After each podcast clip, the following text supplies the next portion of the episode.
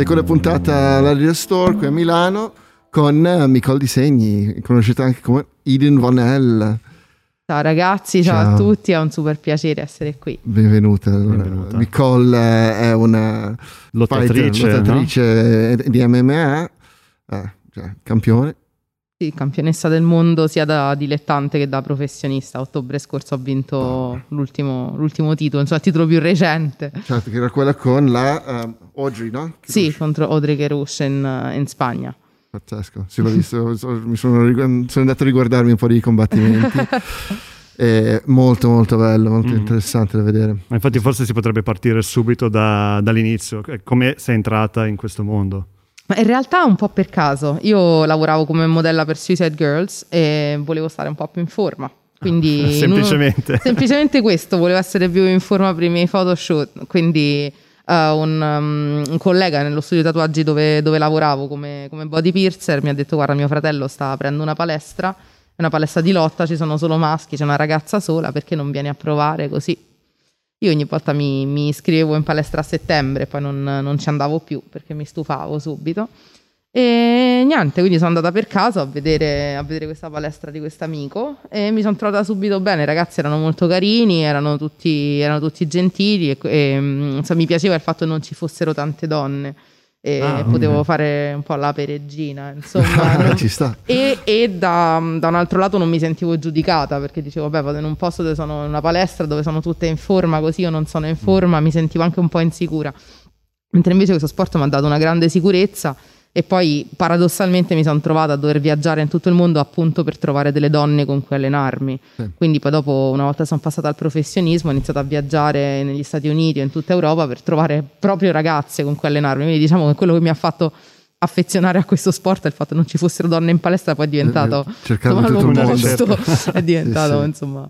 Cioè, io, io ho cominciato a appassionarmi da poco l'MMA, cioè è una cosa che è sempre stata eh, lì nel mia, diciamo nella mia visione periferica, però non, è, non, lo stavamo seguendo più di tanto. Poi un pochino perché seguiamo Joe Rogan, mm-hmm.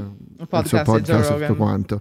Uh, un po' che è saltato fuori la Rose Namajunas e ho visto il suo combattimento e lì mi sono preso benissimo perché cioè sull'uomo che combatte un pochino. Lei è un personaggio incredibile. Lei, sì, la, molto... il primo che ha fatto quando ha vinto il primo titolo sì.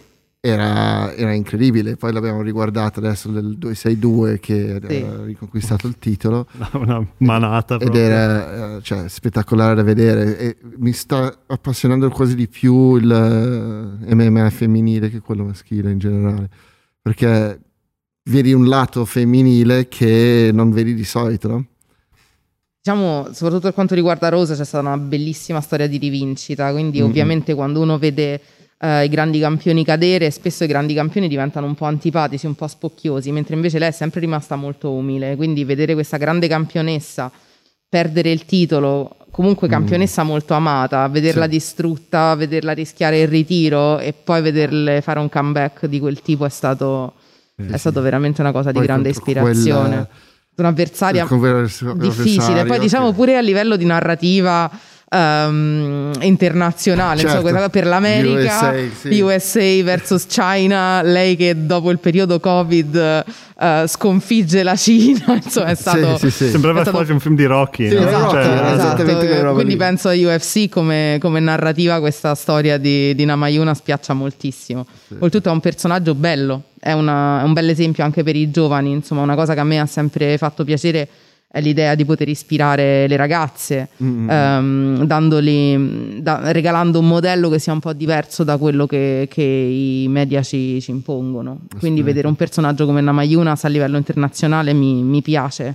Come, come, ispira le, le, nuove generazioni. Ah, poi è una che fa veramente paura, ma anche, anche tu, cioè, guardando i tuoi combattimenti, Um, una cosa che mi è piaciuta tantissimo, adesso ne ho visti tre, ho visto quello con Maria Ribeira, quello con uh, Olena Bia uh-huh. e l'ultimo che hai fatto. E uh, in tutti e tre eri iper intensa, cioè dall'inizio, cioè focused totalmente, cioè mano sulla gabbia, cioè non avevi una posizione uh, molto friendly. No, mentre, oh, no. mentre, mentre, l'avversario spesso era più rilassato, non so, quasi come se ti sottovalutassero, no? ed era, era bello da vedere perché cioè, eh, Rose era la stessa cosa che continuava a ripetersi I'm the best, I'm the best, I'm the best prima di iniziare il combattimento e ho rivisto in te un po' quella roba lì di focus totale sul, sull'avversario. A me piace molto questa cosa che mi sottovalutano. Col fatto che vengo dal modeling, tutti dicono dall'inizio, io ho iniziato la mia carriera, da, um, ho vinto i mondiali a Las Vegas e poi ho debuttato da professionista in Sudafrica e in tutto il mondo, insomma, quando annunciavano questo match dicevano she's just a model, she's mm. just doing it for Instagram, for posing. Quindi mi hanno sottovalutato, mi hanno dato del, della poser, della, della modella, insomma, come certo. se questo mi impedisse di saper combattere. E quindi cioè, per me non c'è cosa Beh, più meglio. bella. Quando mi invitano a combattere chiamandomi così a perdere e poi dopo vinco, è la cosa più bella di tutte. La uno... rivincita ti, ti, stavo cercando, cioè, ti ho trovato. Uno dei match migliori che ho fatto nella mia carriera è stato a Cardiff al Cage Warriors, eh, dove mi hanno praticamente chiamato a perdere contro l'atleta di casa che stavano crescendo ehm, all'interno di quel circuito. Lei del Galles mi hanno chiamato a combattere un evento proprio in Galles, organizzato dal padrone della sua palestra, dal suo allenatore, quindi ero proprio... Eh, diciamo mm, esatto, sì, l'agnello sacrificale. Mm-hmm. E, mm, e, l'ho battuta e l'ho battuta a casa sua. Un match durissimo, insomma, un match bello insanguinato.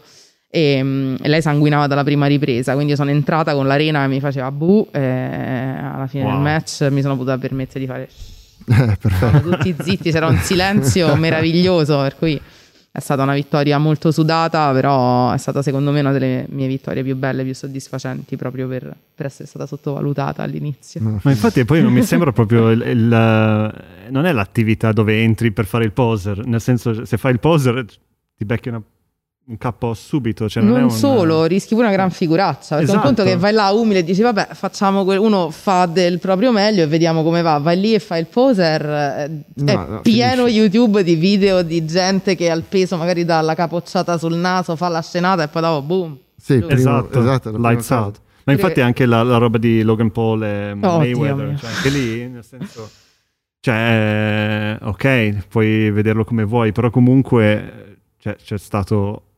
della bravura anche da parte di, di, Logan Paul. Almeno allora, da parte, dal punto di vista di uno che non sa niente di boxing, forse.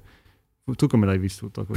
Allora, secondo me a livello mediatico è molto utile per portare attenzione sugli sport a combattimento. Quindi io esatto. spero, mm. da una parte mm, sembra brutto dirlo, ma spero che succeda anche nelle MMA. So che alcuni rapper italiani, alcuni cantanti già si allenano, insomma hanno eh, piacere magari di fare un match o debuttare, insomma hanno già sentiti alcuni penso sia buono per attirare il grande pubblico. Non mm. essendo uno sport molto conosciuto, soprattutto in Italia, per me può essere una cosa buona. In America, se parliamo di MMA è un discorso, se parliamo di pugilato è un altro. Il pugilato è uno sport oramai eh, famosissimo, sì. dove girano molti mm. soldi e, e questi sono, sono dei, dei, baracconi, insomma, è una, è una cosa da, da circo perché davvero sì, un pugile come Mayweather che combatte contro un avversario di 20-30 kg più pesante ci gioca a palletta, lo manda a KO, lo regge in braccia, cioè a un certo punto l'ha preso sul mento, quello si è accasciato, c'era Mayweather sì. che ah, lo teneva su. Mi sono perso. Quindi eh, all'occhio di un esperto un match del genere è una cosa imbarazzante. Mm.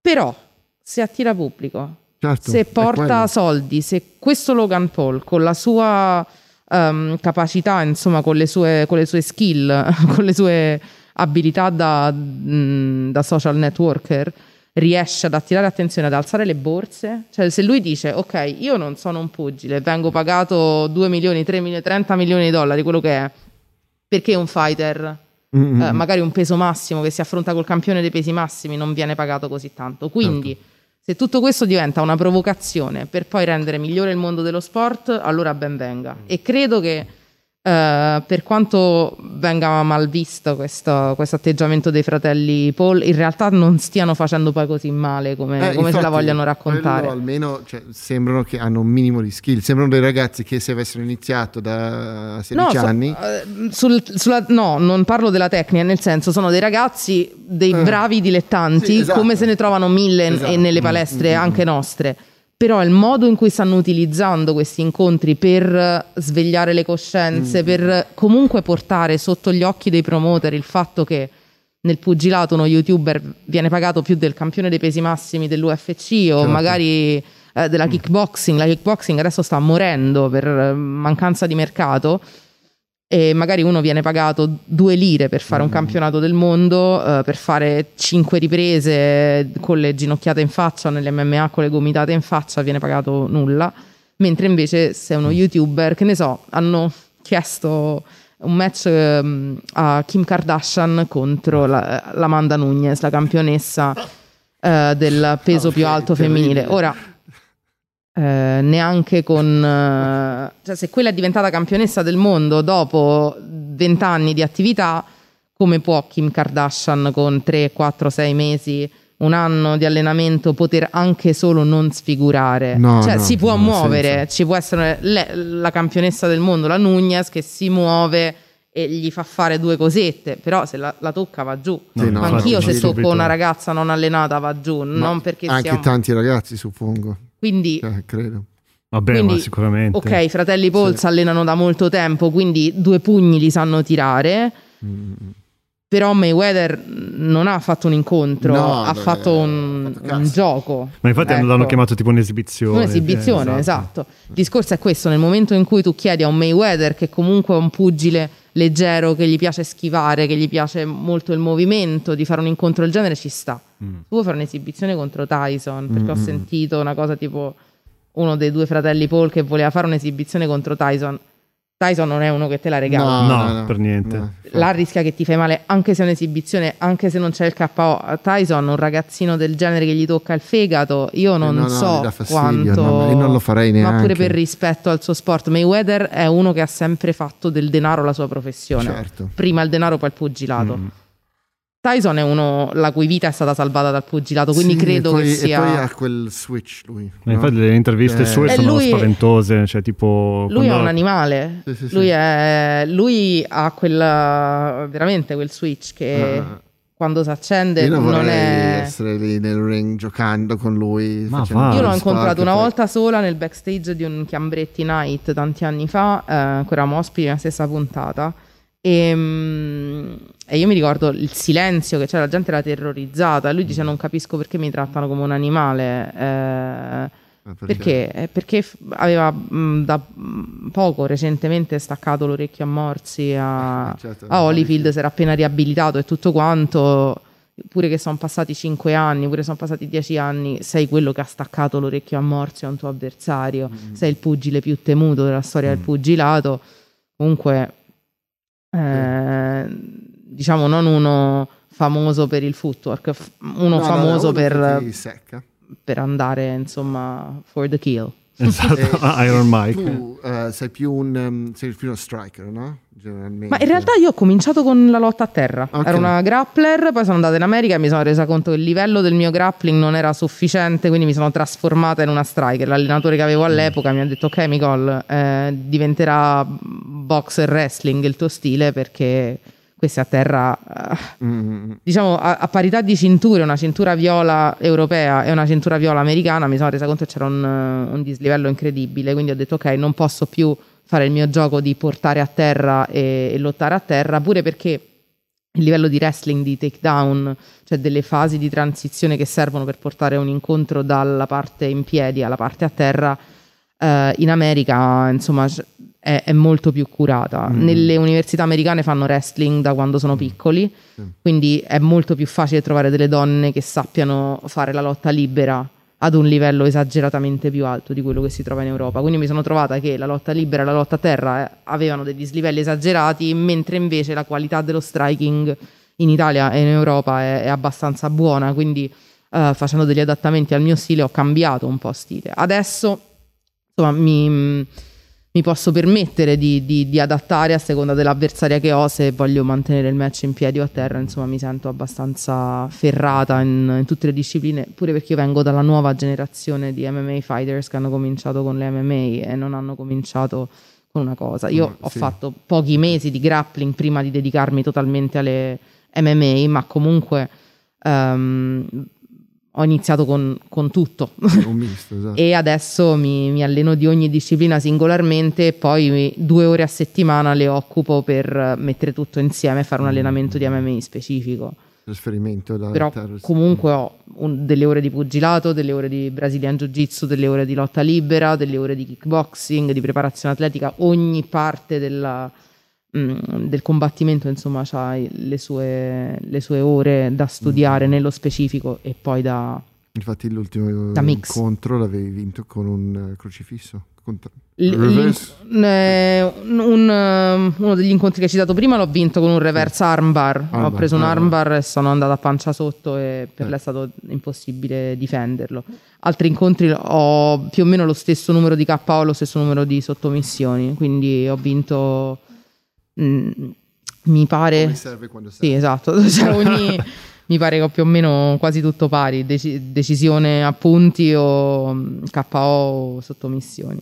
Eh, infatti, cioè, mh, mm, volevo entrare un po' più nel dettaglio del, di questo switch tra quando cambi il, lo stile di, di lotta. Um, perché io non sono mai stato neanche una, una, mezza rissa, proprio non so come mi comporterei, immagino che sarei steso per terra il primo sguardo, però mi sembra una cosa tipo di cambiare, perché tu ovviamente ti alleni, e, a parte la, la, memoria muscolare, però anche l'isti- l'istinto, riuscire ad avere la, mm, l'allenamento, ma anche la, la capacità mentale di, di, dire ok, non devo più fare come ho fatto fino a pochi mesi fa, devo cambiare questo modo di pensare in un istante. Cioè, a me è ancora di più, di eh, non devo più fare quello che ho fatto un minuto fa mm. eh. e adesso devo cambiare tutto. ed è l'angolo che te lo dice, l'allenatore che dice: Ok, quello che stai facendo non sta funzionando, o sta funzionando, continua così. Mm. Si fa una strategia prima. Tu hai un'avversaria e studi le, le, sue, le, sue, skill e vedi in cosa è meglio di te, in cosa è peggio di te o in cosa ve la potete battere. Quindi dici: Ok, uh, questa ragazza è molto brava di pugilato, non ha lotta allora che faccio? Ci vado a lottare a terra. Mm-hmm. Poi a un certo punto ti rendi conto invece che fisicamente è molto forte, non la riesci a portare a terra, però questo pugilato poi non è così rapido, non è così efficace, quindi magari al termine del primo round l'allenatore dice fermati, non sprecare le energie provando a portarla a terra perché questa è una forza fisica mostruosa, magari è dopata, magari uh, semplicemente è, abbiamo sottovalutato la stazza e, ehm, e invece con, le, con, i colpi dritti o magari col gancio sinistro la, la pizzichi più, più, di frequente, quindi smettila di fare la lotta e concentrati di più sul, sul, pugilato perché col pugilato la stai battendo, una cosa del genere. Oppure guarda che ogni volta che le tiri un calcio sulla gamba destra traballa, c'ha il ginocchio che mh, sta cedendo, insisti eh. su quella gamba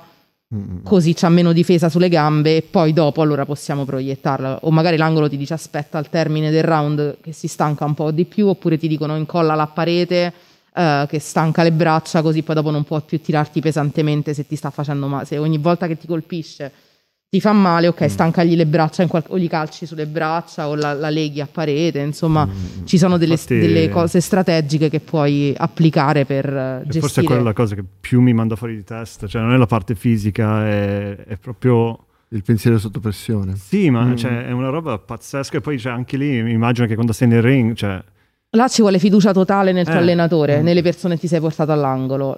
C'è un continuo, no? di una persona che ti dica, ti dia degli input, non troppi, perché comunque la creatività pure lì è importante. Eh, esatto. Là devi essere. Qui che volevo andare, devi essere tu in grado di vedere che cosa sta succedendo. Poi magari l'allenatore, i secondi all'angolo possono dirti: guarda, eh, non stai vedendo che c'è un varco a sinistra che magari abbassa molto il braccio destro, quindi la puoi colpire col mm. gancio sinistro però il grosso lo vedi tu o magari ti dicono ok è arrivato il momento del takedown e tu non te lo senti perché non, non c'hai uno spazio, non c'hai la distanza giusta, quindi da fuori ti chiamano un'azione che non puoi eseguire, mm. sta sempre a te comunque deciderlo, quindi l'allenatore deve essere molto bravo sia a livello strategico a capire che cosa può funzionare e cosa no, sia a non limitare la tua creatività.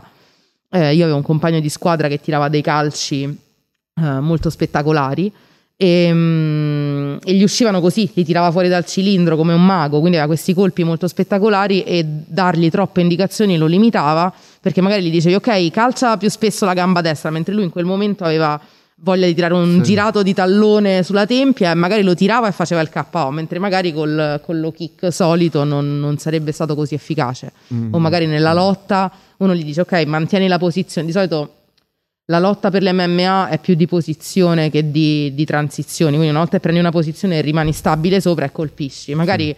l'allenatore ti dice ok hai preso questa posizione buona, manca un minuto e mezzo, rimani lì per un minuto e mezzo, questo ragazzo avendo una creatività incredibile nella lotta, magari invece si inventava da sotto una finalizzazione incredibile, quindi magari non era neanche bene per lui stare sopra, però in generale avere un allenatore che ti conosce, che ti segue, ti aiuta parecchio perché appunto sa quando hai i tuoi mm. colpi di genio e sa quando invece sei più in difficoltà, sei più ingolfato. Sì, almeno ti sta dando l'input che, che cioè ti, ti, dà un quadro completo della situazione e tu in quella situazione riesci a, a sviluppare il tuo gioco, no? E poi eh, come, come, qualsiasi tipo di arte, più, più sei um, uh, skillato, capace, sciolto il movimento, abituato alla cosa e uh, più l'hai allenato, più riesci a, a lavorare dentro in quell'envelope no? e, e tirar fuori qualcosa che nessuno si aspetta in quel momento.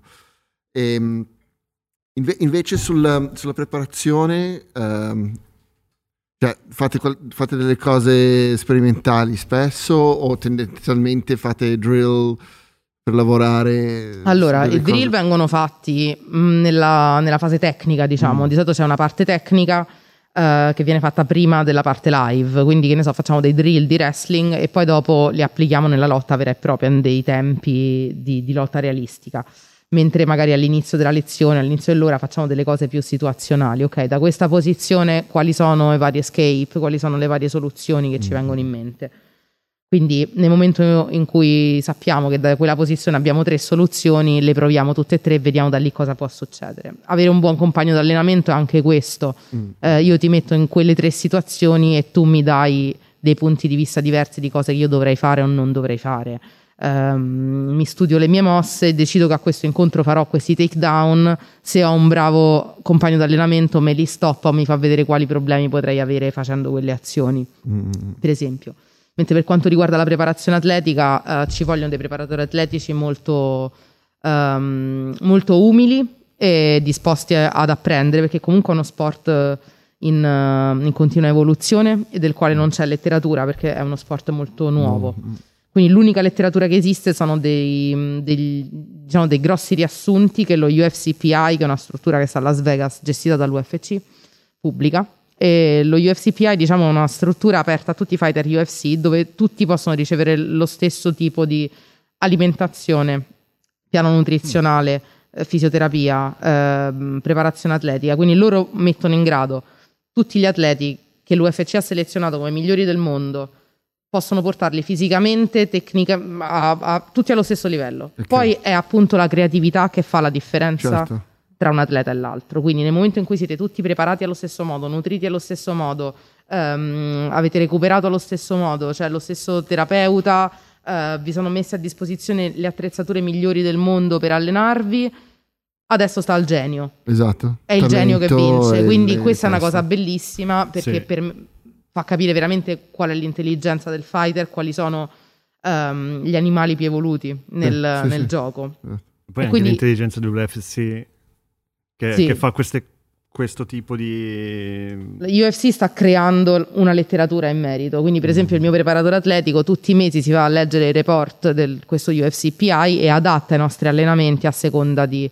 Um, delle, nuove, Beh, insomma, delle nuove scoperte che hanno fatto. Quindi dice: Ok, adesso dobbiamo lavorare l'esplosività, che ne so, con i lanci della palla al muro. Questo mese invece alterniamo dei lavori di pesistica um, a dei lavori con gli elastici e andiamo a integrare mese per mese il lavoro che facciamo con, um, con quello che conviene fare, con quello che viene suggerito poi da questi studi mm. e da quello che vediamo anche in giro, perché um, il problema di rimanere sempre nella propria palestra è che non, non ampli il bagaglio, mentre certo. io per esempio ho viaggiato parecchio. Per, per, trovare ragazze con cui allenarmi. Ho visto vari modi di, prepara- di prepararsi atleticamente, vari, insomma, um, sì, vedi, vari approcci. Esatto, esatto, vedi vari tipi di, di, problem solving che, sì. che, poi tu puoi applicare al tuo, al tuo stesso mo- modo di fare.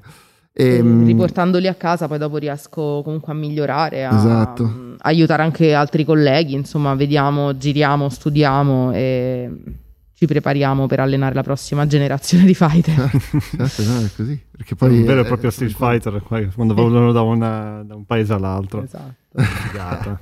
Cioè, proprio... Esatto, sì. E, e invece da, nella tua altra, diciamo, la, la, carriera precedente o comunque se stai facendo ancora adesso uh, di, di, Suicide Girl, um, cioè ci sono, ci sono venute fuori delle incompatibilità o li stai trovando ma che si realtà, mesciano abbastanza. Uh, sai che cioè, io non ho mai pensato di poter fare la, la modella professionista, perché dice comunque sono alta 1,60 m, ma non posso fare la modella. Quindi quando ho scoperto, uh, quando avevo 18 anni, Suicide Girls, per me è stato, è stato bellissimo, perché era un sito dove potevo essere me stessa, dove mi potevo esprimere, dove insomma la bellezza era rappresentata seguendo nessun canone preciso, insomma era... Mm c'era la possibilità di mostrarsi per, per, quello che eravamo in un'epoca in cui non era poi così comune, era una versione diciamo punk rock di Playboy, quindi uh, per quanto adesso sia diventato molto più patinato, uh, nel 2007 quando ho iniziato io era, era un po' più punk, sì, esatto, sì, un po' più...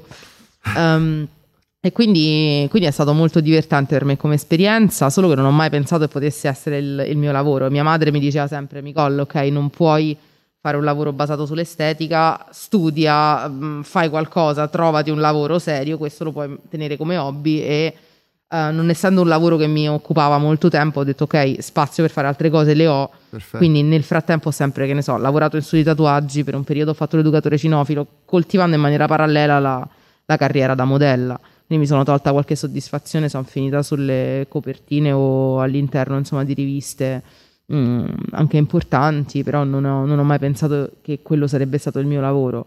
E ovviamente quando ho iniziato a combattere l'ho un po', l'ho un po accantonata come cosa. Pure perché non potevo andare agli shooting con l'occhio mm. nero, con i eh, punti, con i lividi. Mi è successo una volta, sono andata con le gambe tutte piene di lividi e la, ho detto scherzando alla fotografa, vabbè, tanto c'è Photoshop, lei mi ha guardato tipo ammazzo, sì. ammazzo, io dai ammazzami. Ci provaci. Eh, meno, eh, no, figo, non mi puoi menare. no, pazzesco, perché eh, sì, è proprio quello che sono una cosa era per, per, preparare l'altra, invece poi eh, cioè, ha mangiato l'altra. Esatto, no? sì, era... Mi, mi, piacerebbe vedere anche la, la, conversazione con tua mamma dove hai detto, ma senti, sai quella, quando mi hai detto che devo fare qualcos'altro oltre a trovato. fare la modella? Senti, ho trovato. Ma in realtà la cosa è andata in maniera abbastanza strana perché io mai avrei pensato di, di fare la fighter professionista. Avendo iniziato a fare questo sport per, per, motivazioni proprio lontanissime dal professionismo. Ho iniziato, avevo 25 anni, era tardi, mm. non, non, esiste che un atleta inizi la carriera atletica a quell'età. Eh, io ho debuttato a 28 anni, quindi era una cosa fuori dal mondo, non era pensabile mm. che io arrivassi, già non era pensabile che io avendo iniziato così tardi arrivassi a vincere un mondiale. Quando ho vinto i mondiali mi hanno offerto un contratto professionistico e Um, e fino all'ultimo match la gente ancora mi ride in faccia. Hai cominciato tardi, fai la modella. Non hai mai fatto sport in vita tua, ma esatto. dove vai? Ovviamente avevi un po' di rogni addosso. Eh? Avevi un po' di rogni addosso. Esatto, sì, c'era, qual- c'era qualcosa da. non quindi... sapevano che pian pianino la stavano alimentando. Quindi, più che talento, la mia è stata, è stata voglia di farcela. Quindi mia madre mi ha eh. visto eh. così motivata. Poi in realtà lei ha sempre desiderato che io facessi uno sport, quindi era semplicemente felice che io andassi Fantastico. in palestra, mi allenassi. Poi quando ho detto mamma mi hanno offerto un contratto, vado in Sudafrica a combattere MMA, tre round da cinque minuti con le gomitate in faccia, ginocchiate in faccia, di strangolamenti, la verticale mia madre. Ah, adesso ogni volta che devo combattere mia madre con le ansie, che ne so, mi è capitato che è saltato un match per infortunio, mia madre, ah, meno male. Eh, poi tipo quando è arrivato il giorno del match, io ero a casa, diceva, ah, porca miseria, oggi avrei combattuto e il giorno dopo è venuta a me ci pensi sarebbe stato già passato un'ansia in meno invece adesso devo aspettare il prossimo.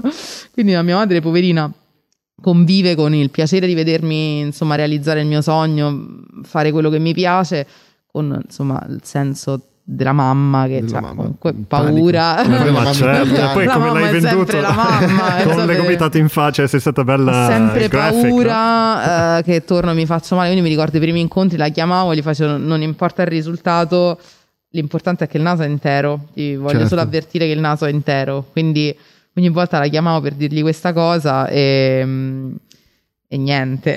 Quindi mi è capitato poi dopo un incontro che avevo i punti in bocca, ero completamente livida. Quindi il mio allenatore mi ha detto: Sai che facciamo? Rimaniamo tre giorni qui mm-hmm. fino a che la faccia non ti si sgonfia. Perché a casa di mia madre, a casa di tua madre, non, conciata così, io non ho piacere che ci torni. Se quando torniamo a Roma, insomma, sei ancora così segnata, stai a casa mia per un periodo perché eh, non vorrei che tua madre ti vedesse così. Mm-hmm. Cioè, il mio allenatore era il primo ad avere imbarazzo a riportarmi a casa ammaccata come una mela. Certo. Quindi, quindi, insomma, sì, sono andata. Poi ho deciso dopo il match, insomma, ero, ero in Galles. Ho deciso di andare ad Amsterdam. Ho detto, l'aria fresca di Amsterdam mi fa bene al viso. Qua uh, vendono nei negozi dei pratici analgesici. Quindi ho detto, ok, eh, faccio questa terapia del dolore. E dopo 3-4 giorni sono tornata a casa e ero Perfetto. come nuova. E in Sudafrica dov'è che hai combattuto? Ho combattuto a Johannesburg mm-hmm. e a Sun City, che è una città resort all'interno sì, sì. di un safari park incredibile, un posto incredibile. Eh, dietro casa nostra praticamente. È bellissimo, bellissima un'esperienza incredibile e il mio sogno era di combattere a Cape Town e soltanto che poi dopo con la promotion ci sono stati dei problemi, quindi non ho più combattuto lì. Insomma, il mio debutto l'ho fatto a 56 kg, volevo scendere nei 52, ho fatto i primi due incontri a 56 kg, poi non mi trovavo un avversario a 52, quindi sono andata a combattere da altre parti, però mm, insomma mm, mm, è stata un'esperienza incredibile. Beh, quindi... Ma poi, scusami, Sun City, perché quando sapevo che dovevamo parlare con te, cioè, ho avuto dei mi- mille flashback al nostro padre che noi avevamo un ristorante, cioè loro avevano un ristorante italiano in Sudafrica. Uh-huh. E quando c'era un, un, uh, un, incontro di soprattutto di pugilato, sì. infatti mi ricordo tipo Tyson, eh, c'era un incontro, Tyson no, chiudeva la cucina, cioè, chiudevano prima, prendevano un televisore mm, portatile, lo mettevano in cucina e tutti guardavano la, la puntata, eh, la puntata, l'incontro.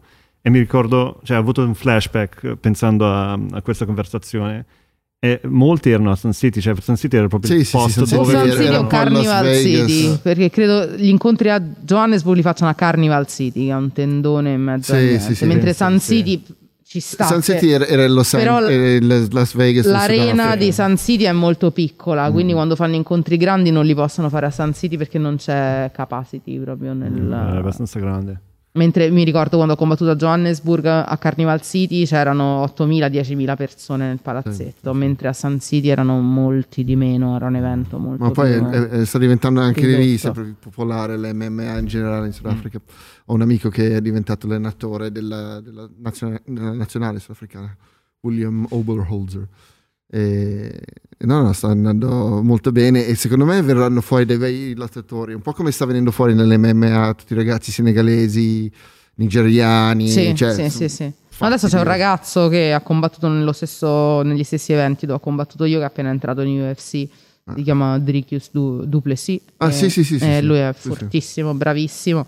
E lui è nello stesso team della mia prima avversaria, ma sono delle persone meravigliose. Io ho combattuto contro questa ragazza L'ho battuta il secondo incontro ho fatto in Sudafrica lei era al mio angolo, mi è venuta okay. a aiutare, lei oh. e Dricus mi hanno aperto la loro palestra, mi hanno fatto allenare da loro, sono stati al mio angolo, mi portavano l'acqua, mi hanno aiutato tantissimo, Fantastico. quindi insomma da avversarie siamo diventate molto amiche, insomma è venuta a Roma qualche settimana fa, ci siamo viste, siamo state a pranzo insieme, quindi... Ah, bello, perché poi lì sono belli gnocchi anche i, i boeri, allora cioè...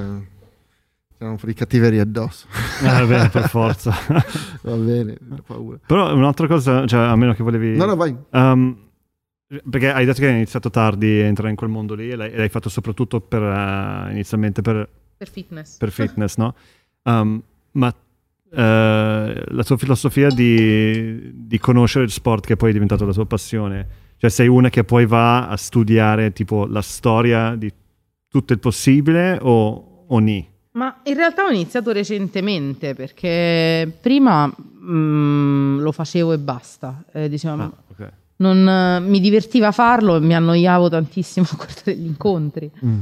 Mentre adesso mm, sono diventata un po' più, diciamo, fan, sono diventata un po' più nerd delle sì, MMA, ho iniziato cosa. a seguirmi i vari, i vari, fighter, mi sono andata a guardare gli incontri vecchi degli anni passati, le altre promotion o i reality, i vari reality che hanno fatto perché Uh, nel 2019 io ho partecipato a uno di questi Um, non è proprio un reality, diciamo, è un evento si chiama Contender Series dove mm-hmm. scelgono i fighter più uh, violenti, diciamo, quelli che finiscono gli incontri prima del limite e gli offrono una, cioè in palio c'è il contratto, uccidi l'avversario, qua c'è il contratto per l'UFC, quindi lo chiamano la job interview più dura del mondo. Effettivamente è così perché vinci un contratto di lavoro certo. con la promotion numero uno al mondo se finisci l'avversario prima del, del limite. E quindi mi sono andata a guardare anche gli altri eventi che hanno fatto come gli Ultimate Fighter e cose così. Mi sono andata a guardare tutte le puntate vecchie dove vediamo quelli che ci sono passati prima di me. Insomma, mi sono messa un po' a studiare, un po' a fare la fangirl. E invece, invece film, cioè, non so, cioè, per me la cosa che mi ha avvicinato di più al al mondo del combattimento sono tipo Bruce Lee, sono Bloodsport con eh, Jean-Claude Van Damme, Van sono Kickboxer, con Van Damme, oh. tutte quelle robe lì, no? Cioè, sì. poi, poi, noi ci, ci venavamo tra di noi ed era stile, mamma lì. Cioè, Bello io, anni 80 così. Io poco tempo fa allenavo, allenavo un bambino di 7 anni, eh, la mamma me l'ha portato e mi ha detto senti lui ci fa vedere kickboxer eh, tutte le sere e sì. non ne possiamo più. E noi lo portiamo a calcio, lui non vuole più fare calcio, vuole fare la Muay Thai, quindi eccotelo, quindi mi è arrivato questo nanetto biondino, carino, piccino. Io voglio combattere contro Tong Po e io, vabbè, cioè io mi riporto a casa, questo piccolo Van Damme così e faceva quando mi leghi le gambe per fare le spaccate, io no, non ti legherò le gambe, ma li posso dare i calci al muro. Io, io no, amore, no, neanche le ginocchiate del Range Rover di mamma, eh, no. Uh, li puoi dare ai Pau, quindi cioè, gli ho iniziato a insegnare. Ci un attimino. E poi dopo ha scoperto le MMA. Viene, oh, ho scoperto un tale McGregor. Io ti faccio vedere come l'hanno finito McGregor, l'hanno strangolato così. e quindi sì, sì, voglio imparare lo strangolamento con cui hanno finito Fantastico. McGregor. Quindi io tutta contenta andavo dalla mamma, gli posso insegnare qualcosa di lotta? Dice sì, tanto è un bambino buono, non è un bambino che litiga.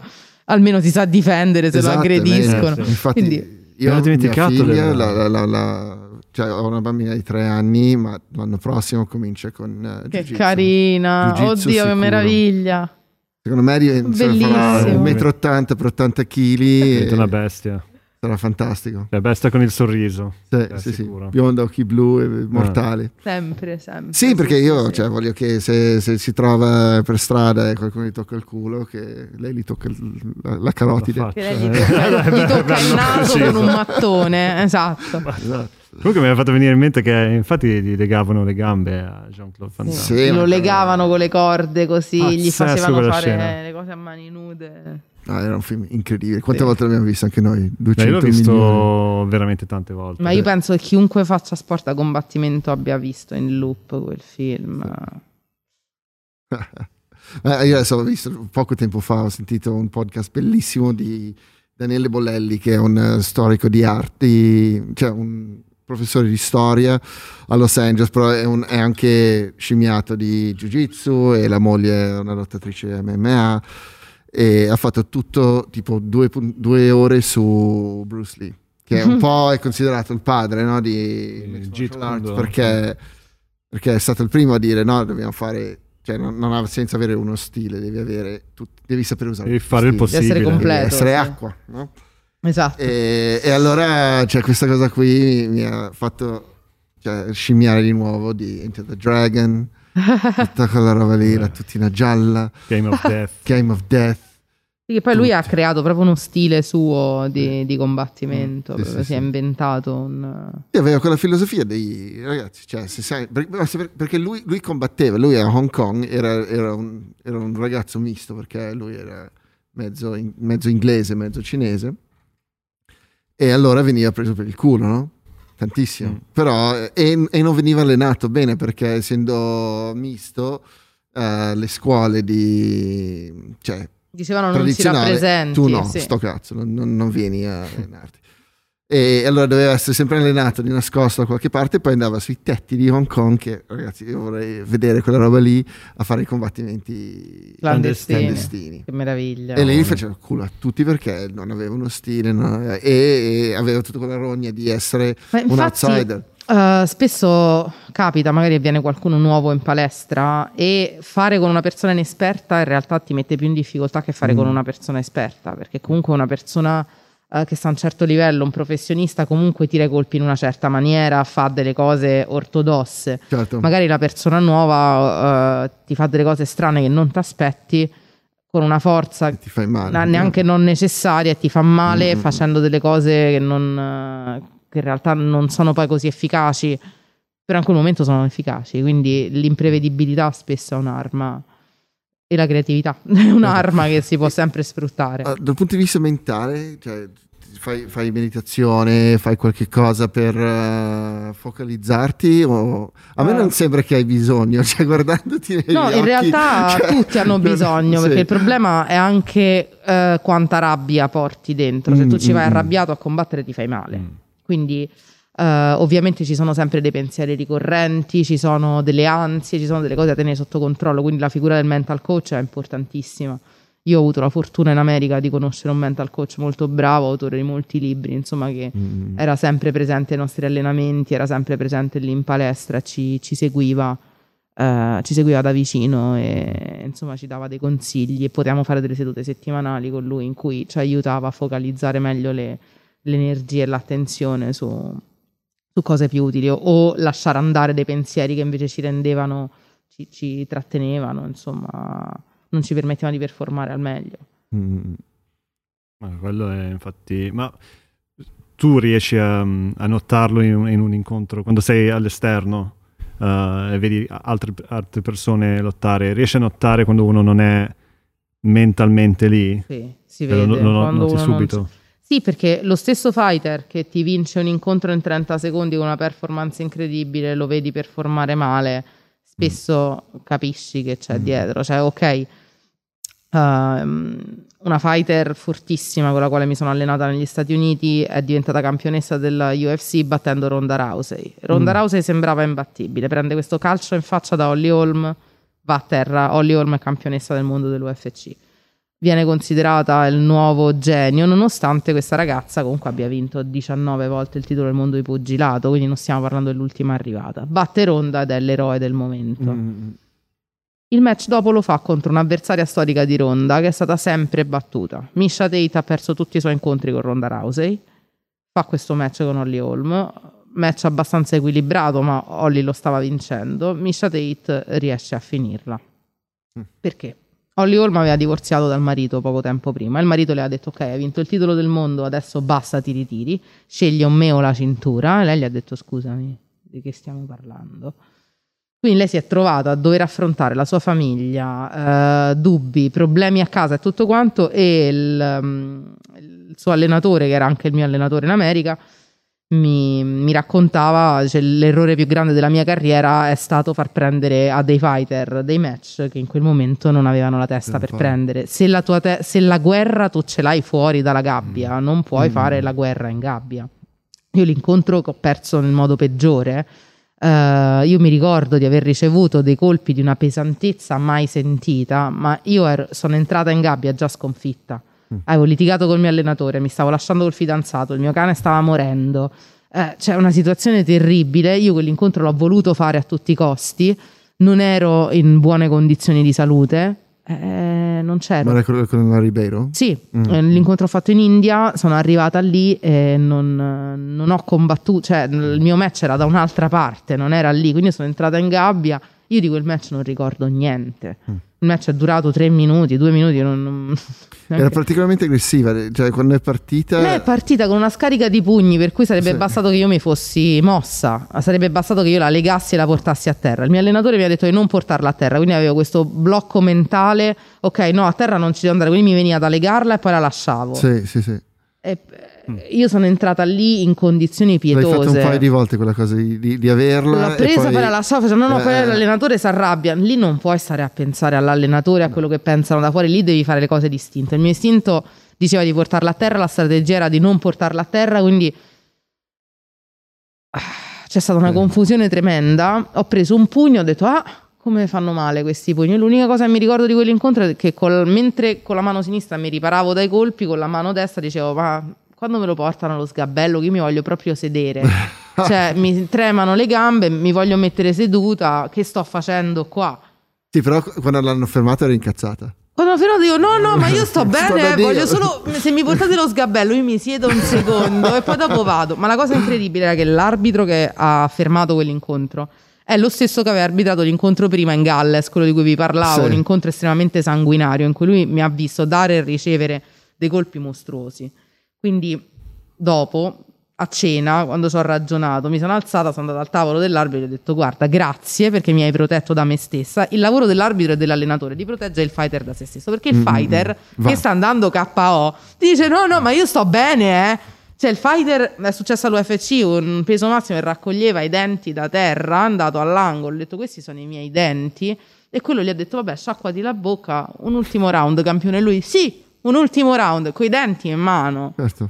Quindi cioè eh, io, volevo, io avrei continuato, io potevo combattere, mm. eh, non ci stavo, io non ricordo nulla. Ero spenta dal primo pugno, mm. quindi lui ha fatto benissimo a interrompere, gli ho chiesto scusa dopo.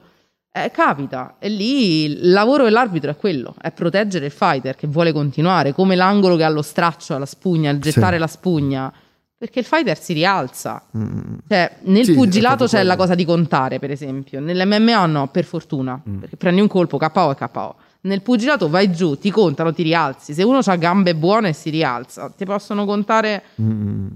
Insomma, poi hanno messo un limite alle volte in cui uno può essere contato prima di no, considerarlo no. KO. Però comunque questa cosa del conteggio ti mette in testa la cosa che tu eh, è sì, mental strength, è quanto ci stai. A, a, quello serve il mental coach che ti dice che non importa quello che dice il corpo, se la testa dice avanti, si va avanti. Sì, certo, certo. E tu poi dopo devi condizionare il corpo a reggere la pressione che poi la tua testa ti mette. Se la tua testa dice che devi andare avanti, devi avere un corpo condizionato per andare avanti, se no ti fai male.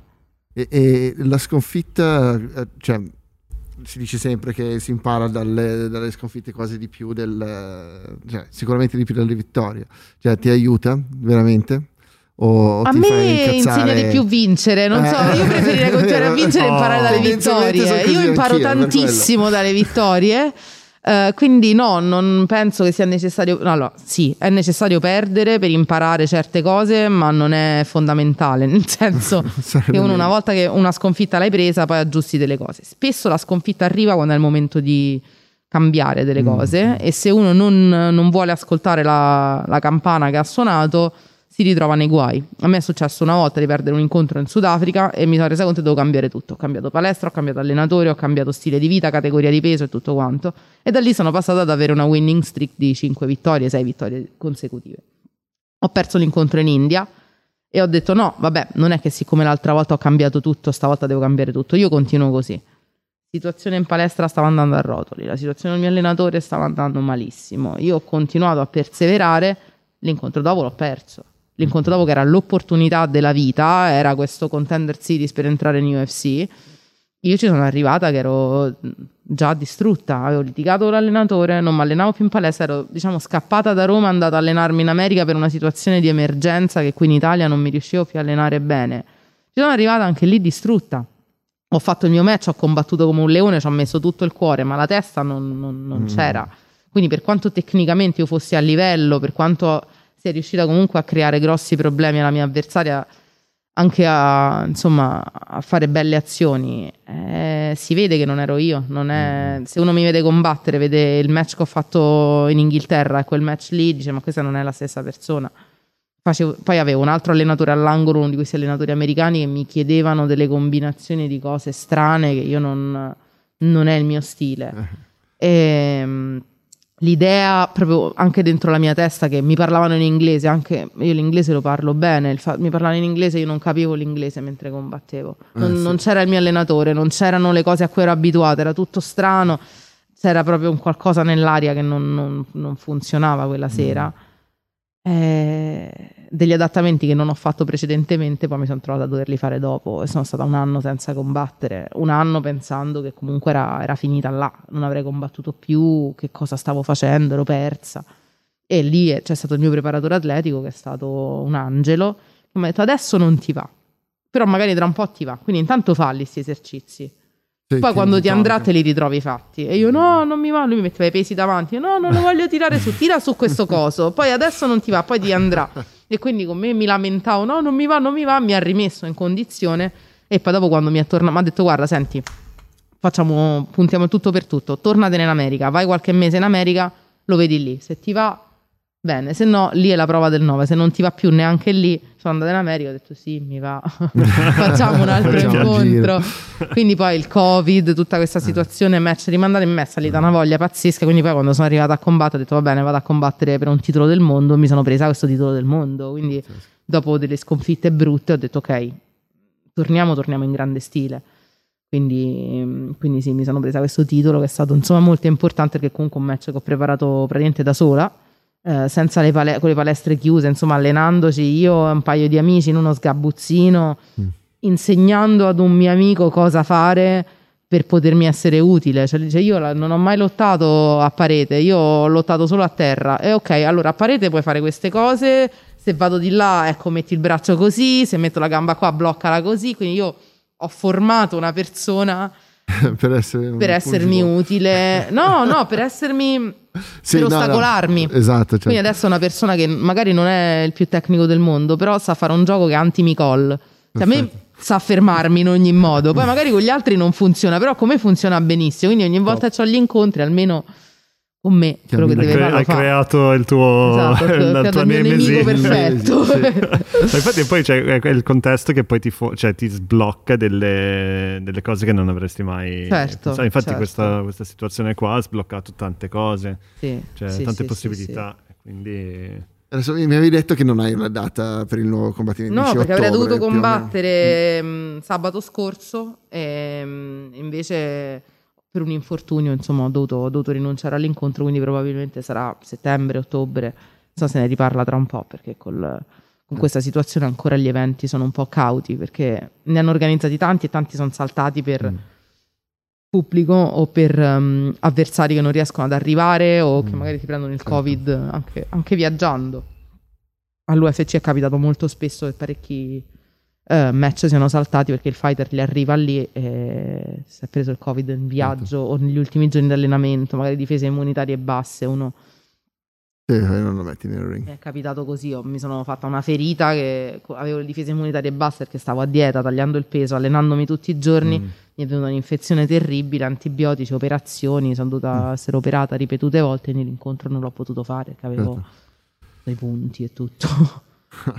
Ma e tagliare peso te, ti fa male? Cioè, lo senti? Mm, beh, comunque non è una pratica divertente, no. però siccome lo fanno tutti uno è costretto a farlo. Io vivo a 60 kg e combatto a 52, quindi mm. ogni volta e non è un peso che io riesco a mantenere 52, è un peso che io riesco a mantenere 10 minuti che salgo sulla bilancia, lo registrano come scendo e bevo l'acqua, eh, in due ore risto a 56 kg, insomma, quindi... Sì, questa è una polemica che sento spesso del, eh, del fatto del È una pratica infame, che... è una pratica infame, non fa bene, poi oltretutto dice, io sono una donna di 33 anni, il metabolismo non gli fa mm. benissimo fare questo giochetto ogni volta, però così è. Io ci ho combattuto a 56 kg, sono le donne che scendono dai 70 kg, quindi è, è sì, no, è, cioè, mi sono trovata con l'avversaria così. Dico, ok. E mentre lot- anche con questa avversaria appunto erano i primi tempi della mia carriera quindi la strategia era, era portarla a terra e lottarci a terra.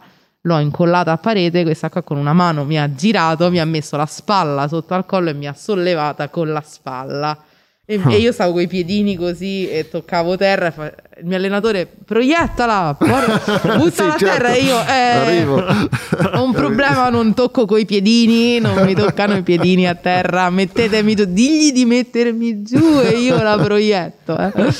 Quindi insomma, quel match mi andò bene perché lei era una, mm, era una che scappava quindi correva, mi metteva un colpo e poi scappava. Quindi io sono stato tutto il tempo là tipo Tyson a rincorrerla, però non sono riuscita a prenderla con la forza di Tyson. Quindi, quindi niente, per quanto sia riuscita a mettergli qualche colpo, comunque eh, c'era un discorso di allungo incredibile, era mm. lunghissima, era molto...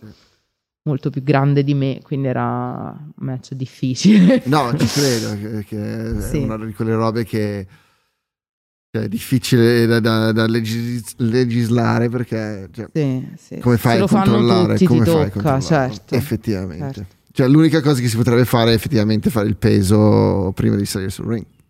Sì, però imbrogliano lo stesso, lo mm. farebbero lo stesso e la gente muore. Ah, giusto. Quindi ci allora, sono li, stati dei casi in cui... Dici, dai almeno la possibilità di idratarti. E almeno lo fai fatto bene, regolamentato, sì. la gente, tanto la gente lo fa comunque. In Thailandia ci muoiono, cioè i ragazzini piccoli fa, mm, fanno il taglio del peso in una maniera terribile, mentre noi qua comunque siamo fortunati perché abbiamo la sauna, la sudorina, eh, reidratiamo, i sali, il Reidrax, tutte le le, le, cose, gli accorgimenti, l'allenatore che ti segue, il nutrizionista, i carboidrati, ti calcolano tutto.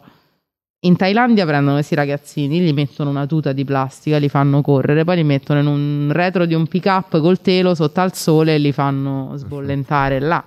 Vai, suda, suda di 2-3 kg. Vanno là, li pesano, lì così bevono un goccio d'acqua, vai, combatti. Il problema di quando il cervello è disidratato per troppo tempo è che ehm, gli impatti li senti di più, i colpi li senti di più. Eh, il cervello disidratato vuol dire insomma dei traumi che poi dopo, cioè questi a, a 25 anni, a 30 anni stanno mm. insomma i danni di, delle carriere di Muay Thai di questi bambini che a 4 anni, 5 anni, 6 anni mantengono la famiglia combattendo sono, sono abbastanza grossi insomma questi quando diventano adulti stanno, stanno messi abbastanza male quindi Ecco cosa succederebbe se facessero fare sì, il peso il giorno sì, stesso. Sì, effettivamente così. Ah, ah. Eh, perché la gente. Quindi sì, hanno, hanno pensato eh, che regolamentandolo, eh. facendoglielo fare insomma il giorno prima, dandogli più tempo per reidratare, si riduce l'incidenza di infortuni brutti, di, di morte e cose così. Quindi insomma questa è la formula Chiudi hanno un occhio e si va avanti così. Però per esempio ci sono altri eventi come One Championship per cui ti fanno fare il peso idratato, ti fanno dei test di idratazione per tutta la ah, settimana. Esatto. Mm, mm, mm. E tu devi pesare, devi pesare e poi fare questi test di idratazione. Se sei, sotto, se sei disidratato ti fanno idratare e se idratato sei fuori dai limiti ti levano percentuali della borsa fino a che il peso poi non è troppo e l'avversario ti dice no. Quindi se sei entro un certo range combatti, se no non ti pagano, devi pagare una penale. E... Eh, quello aiuta, perché toccando le tasche fa eh. Eh, soldi, sì. un sacco di cose. Automaticamente funzionano le regole. Bomba ragazzi, siamo arrivati all'ora. Di già. Di già, lo so, è incredibile. Parlare con noi è sempre un'esperienza. è un, un buco nel tempo, proprio buco nero. Però no, cioè comunque un'ora, cioè è passato in 5 minuti, sì, sembra sì. 5 no, minuti. Beh, quando la compagnia è buona, il tempo eh, vola. Infatti, Vabbè, eh, ottimo, manca ottimo. solo la birra. Che...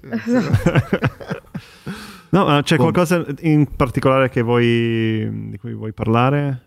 Giusto Ho parlato tantissimo. No, ma infatti è una. No, io una vi ringrazio tantissimo per avermi avuto qui, è stato un grandissimo piacere, un onore, quindi grazie onore. davvero. Mi piace questo, mi piace molto. un onore. No, l'onore è nostro, veramente. Da samurai. Sì, Perché poi sei, sei stata la, la, um, una delle. Cioè, uno, il primo era Alessandro Fabian, mm. che è ovviamente il primo, però il secondo della lista eri tu.